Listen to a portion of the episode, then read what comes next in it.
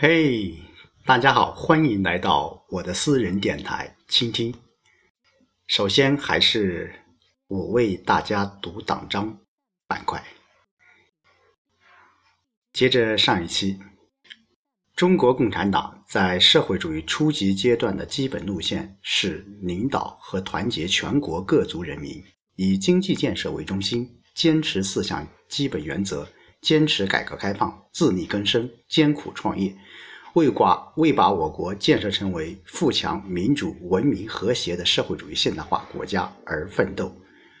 中国共产党在领导社会主义事业中，必须坚持以经济建设为中心，其他各项工作都服从和服务于这个中心。要抓紧时机，加快发展，实施科教兴国战略。人才强国战略和可持续发展战略，充分发挥科学技术作为第一生产力的作用，依靠科技进步提高劳动者素质，促进国民经济又好又快发展。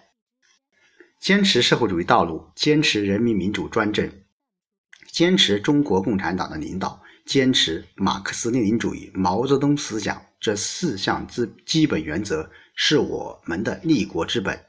在社会主义现代化建设的整个过程中，必须坚持四项基本原则，反对资产阶级自由化，坚持改革开放是我们的强国之路，要从根本上改革束缚生产力发展的经济体制，坚持和完善社会主义市场经济体制，与此相适应，要进行政治体制改革和其他领域的改革，要坚持对外开放的基本国策。吸收和借鉴人类社会创造的一切文明成果，改革开放应大胆探索，勇于开拓，提高改革决策的科学性，增强改革措施的协调性，在实践中开创新路。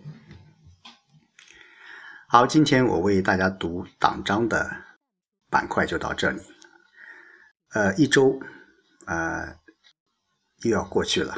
呃，明天是放假的日子，呃，这两天有两个事情可以说是在各大媒体啊都在呃纷纷的去报道。那第一个头等大事，那就是高考，一年一度的高考又如期的进行了。回想。二十年前，我也是这样，呃，我也是和很多很多，嗯，高三的现在高三的同学一样，满怀着憧憬啊，满怀着想改变自己命运的，呃，那种想法，也可以说是一种，呃，当时是一种。改变自己命运非常好的一种方式。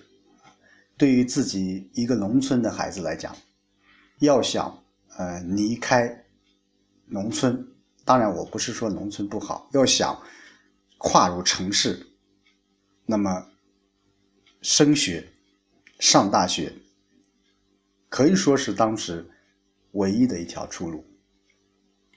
而我在这条路上走的尤为的艰难。高考，我考过三次，三次经历过三次。呃，我不知道，呃，倾听的所有的听众朋友们有没有经历过高考失利这件事情？高考失利的打击可以锻炼一个人。我经常和很多很多一些呃我的呃亲戚的小孩子在交流。每次高考的时候，我想，当然我不是说希望他高考不顺利。其实，如果你经历过一次高考打击，其实对一个青年人的成长、心理的成长，那是一份非常重要的一种锻炼。而我恰恰锻炼了三次。回首那段岁月，也可以说是我的青春岁月。在那段岁月当中，嗯，更多的是一种憧憬，一种向上的一种力量在牵引着我。呃，每天可以说是日出而作，啊，日落肯定不能休息。晚自习，嗯，还有那一些试卷，那些考试，嗯，每次到这个时候，或者说在谈到高考这个话题的时候，我都会想到那段刻骨铭心的一些岁月。当然过去了，现在的高考，呃，应该说录取的比例在不断的上升。而家长的关注度也是在不断的上升的。说实话，以往我那时候考试的时候，真的，呃，自己去考试，从来也没有父母亲说来陪护着你、陪伴着你，啊，有什么样的一些计划，呃，这有可能也是我们那个时代啊，上个世纪九十年代中期的一个非常重要的一个特色。呃，家长不可能有时间，也没有那个精力去陪伴着你。呃，所以近期有有有有一个新闻，也有一个比较大的新闻，那么就是我家乡的一所中学叫毛坦厂中学，每年这这个时候都异常的呃出乎啊我们的所料啊，出现在各大媒体的头版头条上。有人说它是亚洲的高考工厂，也有人说它是为中国输送了一大批的考试机器人。不管怎样，我想类似于毛坦厂中学的这些学校，像以前的黄冈中学、衡水中学等等等等。这样的学校的产生，其实从某种程度上来说，也是我们当下应试教育的一个产物。毕竟，这些学校给予了一些农村的孩子能够走入高校的一个非常重要的一个平台。我们不管他这种。方式这种过程是多么的虐心，但是有这样一个平台，总比没有这样一个平台好得多。特别是在当下，所以这样的学校它不会长久下去。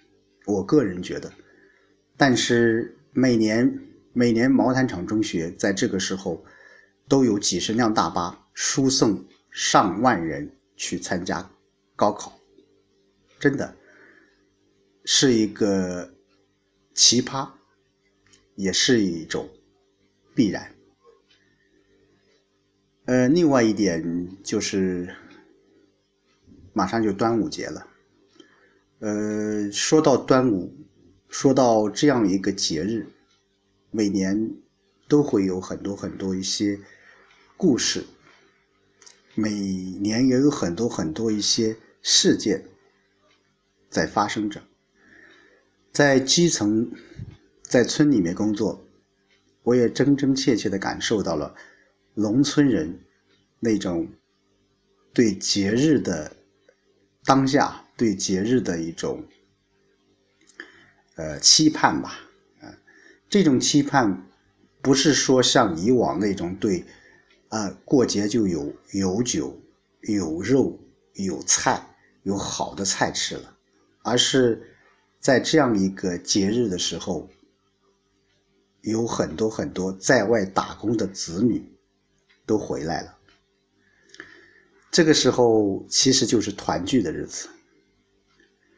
中国以往的一些传统的节日，其实是从某某种程度上是为了呃改善一下老百姓的生活。或者说，在农忙时节有这样一个节日，能够丰富，呃，能够，呃，有给那些啊长工或者说是一些自由的啊农民职业者有一个休息的一个机会，或者说是一种节日，把这种节日类似于我们的端午节、中秋节，嗯，这几天在村里面一直在在这个填写一些表格，特别是留守儿童、留守老人和留守妇女的情况摸底表。